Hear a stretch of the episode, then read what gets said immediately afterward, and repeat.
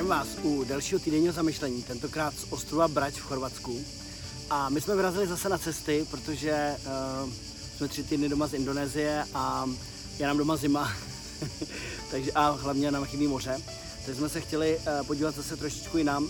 A máme kamaráda, který uh, Chorvatsko zná velmi dobře a dal nám doporučení.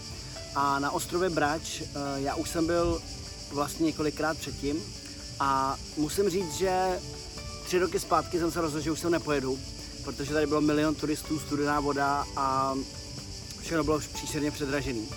A minulý rok jsme se tady náhodou odstli uh, kvůli tomu, že jsme se byli podívat uh, v továrně na výrobu nebo na zpracování ryb uh, kvůli našim investičním věcem na, na.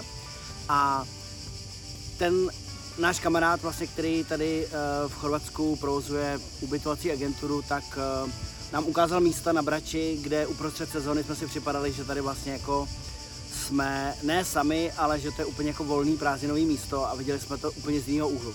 A to, o čem bych chtěl mluvit tentokrát, je vlastně cestování a média a strach a věci, které v podstatě nám ty média každý den předkládají. A já jsem si vždycky myslel nebo věděl jsem, že v médiích jsou ty věci hodně zkreslený. My televizi nesledujeme, ani nemáme programy doma televizní. Občas ale čteme titulky jakoby na seznamu třeba, aby jsme si mysleli, že seznam třeba ještě tak nějak relevantní, dejme tomu. Ale to, co jsme zjistili v poslední době, je, že seznam je absolutní bulvár.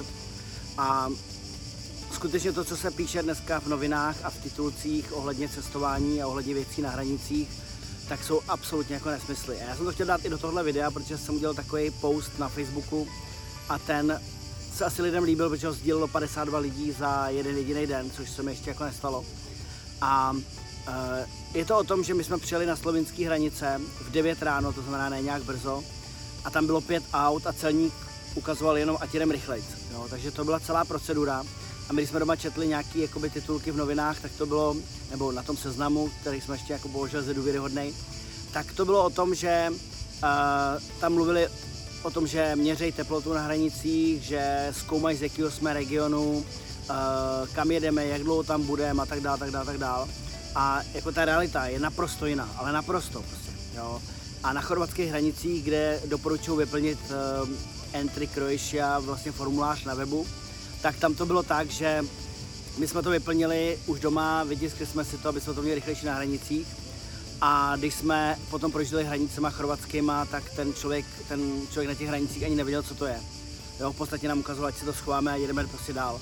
Takže bych chtěl říct, že jestli někdo uvažujete o tom, jestli cestovat v této době nebo necestovat, tak eh, já si myslím, že celý ty zprávy, které u nás vycházejí, tak jsou propaganda, kterou možná někde financuje i vláda kvůli tomu, aby udržela to utrácení peněz lidí doma a aby zastrašila lidi od toho cestovat e, pryč. A cestování já si myslím, že je jedna z e, důležitých svobod, který máme a je to něco, co nám rozšiřuje mysl a jakmile přestaneme cestovat, tak přestaneme vidět, jak to vypadá i z jiného úhlu, zvenku, jak uvažují lidi v jiných kulturách, jiných národech a to si myslím, že je moc špatně. Takže e, a ještě si vzpomínám na jeden příběh, který mi řekl jeden náš kamarád, který byl v Itálii a ten měl zkušenost, že Italové se ho ptali, kde Češi jsou letos, že to u nás vypadá podle médií uh, nějak hodně špatně.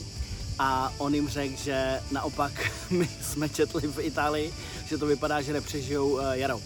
Takže oni se smáli, že tam u nich nic nebylo, kromě jednoho regionu v jednoho místa, kde to bylo trošičku víc vyhrocený, ale jak tam nebylo vůbec nic. Takže si myslím, že uh, se nás pokouší totálně zblbnout, zastavit nějakým způsobem cestování, omezit nás, vlastně zůsta, aby jsme zůstali doma, aby jsme v podstatě nikam nejezdili, protože takhle jsou lidi líp kontrolovatelný, líp manipulovatelný a lidi, kteří tam vytvářejí svoje zisky, který možná potom mají ty místa v té vládě, což i určitě víme, o koho se může jednat, tak eh, tyhle ty lidi potom uh, profitují z toho, když vlastně půlku českého průmyslu a potravinářského průmyslu, že my sedíme doma a nikam nejezdíme a utrácíme ty peníze doma. Takže Nechci říct, že Česká republika a jezdit eh, na výlety a na dovolenou v České republice je špatný. My to máme taky moc rádi, rádi to kombinujeme.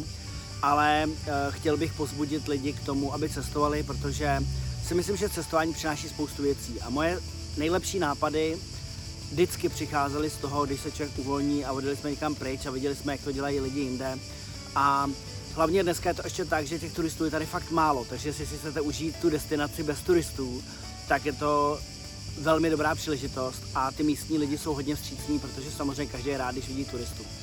Takže tohle bylo asi celý, uh, bylo to spíš o cestování, bylo takové jako zamyšlení, který teďka hodně leží v hlavě a já připravuju i věc, která se jmenuje Život za limity a to je o tom, jak udělat uh, si život tak, aby jsme mohli být úplně jako kdekoliv. Chci být v Čechách, jsem v Čechách, chci být venku, jsem venku, chci být v Ázii, jsem v Ázii a hlavně mi o tom nerozhoduje nikdo jiný. Tak jo, mějte se krásně a užijte si léto. Čau.